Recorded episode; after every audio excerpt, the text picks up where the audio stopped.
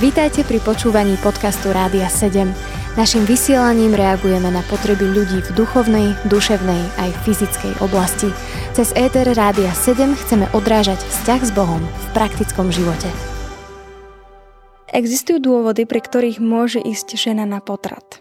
Tak, eh, pokiaľ sa nebavíme eh, z toho takého etického a zvlášť z kresťansko-etického hľadiska o tej situácii, že žena podľa toho takého liberálneho, sekulárneho pohľadu môže ísť vlastne na potrat a kedykoľvek z akéhokoľvek dôvodu, čo samozrejme z toho, z toho kresťanského hľadiska nie je pravda, tak z takých vážnejších dôvodov nám vyvstávajú možno také štyri dôvody. Prvý je predstavuje tzv. medicínska alebo lekárska indikácia. V tom prípade sa hovorí o terapeutickom potrate.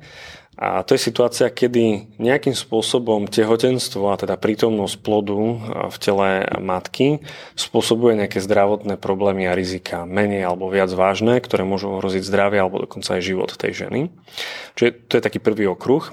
A potom ako taká druhá indikácia sa uvádza tzv. kriminologická indikácia a to je tehotenstvo po znásilnení, prípadne po nejakom mm, sexuálnom zneužití. Potom ako a tretí sa udáva psychologická alebo psychiatrická indikácia, kedy žena má nejaké vážne psychické problémy a tehotenstvo by mohlo tie, tie problémy ešte zhoršovať.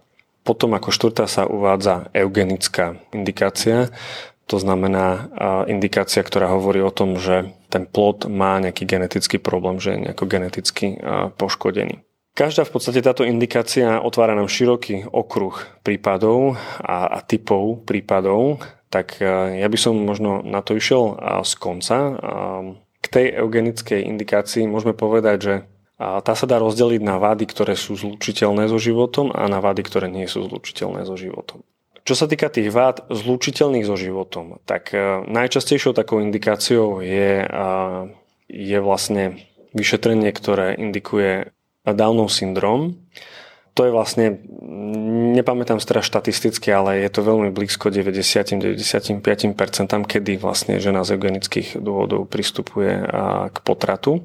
Tá genetická indikácia sa zistuje jednak tým tehotenským screeningom a potom, pokiaľ tam je vysoké podozrenie, tak sa pristupuje k odberu plodovej vody, k tzv. amniocentéze ktorá vlastne veľmi spolahlivo vie zistiť, eh, či naozaj ten plod eh, má Downov syndrom.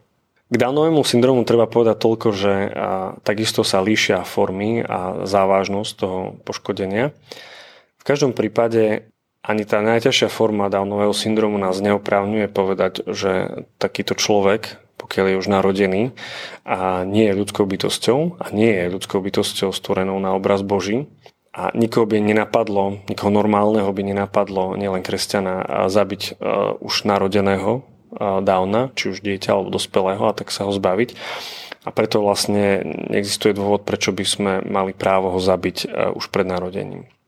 Nehovoriac o tom, že uh, tá ľahšia forma alebo tie ľahšie formy Downového syndromu umožňujú veľmi môžeme povedať aj z takého, z takého materialistického hľadiska veľmi kvalitnú úroveň života a tí dávni vedia prežiť plnohodnotný život. A práve tí dávni sa vyznačujú takou, takou intenzitou toho citového prežívania svojho života a tých, tých vecí, ktoré v živote zakúšajú, častokrát možno intenzívnejšie než, než bežní ľudia.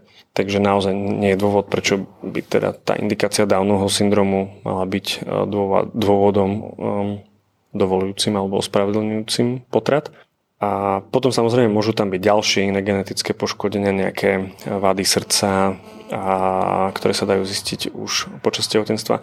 Ale v zásade to, že niekto má nejaký vážny zdravotný problém, takisto ho neoberá o ľudskú dôstojnosť a o ten fakt, že je stvorený na obraz Božia, teda tiež nám to nedáva argument v prospech potratu.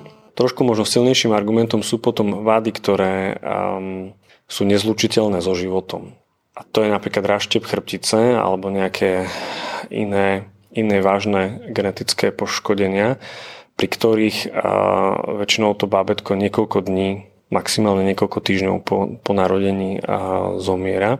A teda tam sa častokrát uvádza ako argument taký prístup súcitu, že teda či nie je lepšie ho zabiť ešte, kým to necíti, ešte v brúšku maternici, ako ho nechať narodiť sa a v tých bolestiach ho nechať zomrieť. V podstate takisto odpovedám na to, že nie, lebo pokiaľ ako kresťania odmietame eutanáziu, odmietame to, že niekto má právo kvôli bolesti zo súcitu niekomu zobrať a siahnuť mu na život a na Slovensku nie je dovolená eutanázia, ani vo väčšine krajín sveta, až na niekoľko výnimiek, tak pokiaľ nie je možné zabiť človeka dospelého, nevidím dôvod, prečo by sme mohli zabiť dieťa. E, len preto, aby sme mu teda skrátili život a skrátili e, nejaké utrpenie. A zvlášť, podľa mňa veľmi traumatické to musí byť pre tú ženu, ktorá sa vlastne rozhodne nechať zabiť vlastné dieťa. Že to, to vedomie toho, že, že, že matka, ktorá dáva život svojmu dieťaťu, tak mu nedá tú šancu sa narodiť. A ja som čítal niekoľko takých prípadov a, žien, ktoré sa rozhodli aj pri týchto ťažkých poškodeniach dať život tomu bábetku a prežili niekoľko týždňov alebo mesiacov ťažkého boja o život a vedeli, že ten boj je v podstate prehratý, že to bábetko z toho takého časného pozemského hľadiska, že je prehratý, tak a popisujú, že vlastne boli neskutočne vzácne a cenné tie momenty tých, tých chvíľ počas tých týždňov, ktoré mohli stráviť s tým bábetkom. Aj ja to tak vnímam aj ako, ako otec, že si neviem predstaviť, že jednoducho by som rozhodol, že, že, že skrátime život nášmu nenarodenému dieťaťu len preto, že má nejaké poškodenie.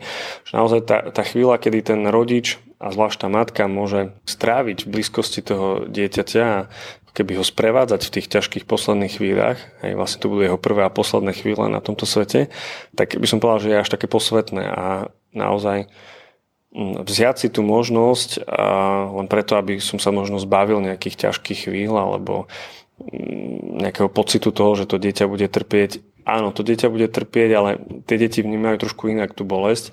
A dnes už teda máme pokročilú paliatívnu medicínu a vieme dávať silné analgetika, aby tie detičky to necítili alebo cítili len minimálne tú, tú bolesť. Samozrejme záleží od každej konkrétnej diagnózy, ale v zásade ani tento argument podľa mňa nejako neoprávňuje nás ako ľudí a zvlášť teda kresťanov, aby, aby sme takéto deti zabili, lebo oni naozaj sú nevinné a ne, nemáme právo im siahnuť na život. Dnes sme si prešli eugenickú indikáciu alebo potrat v prípade postihnutého dieťatka. K ďalším indikáciám sa dostaneme v ďalšej časti.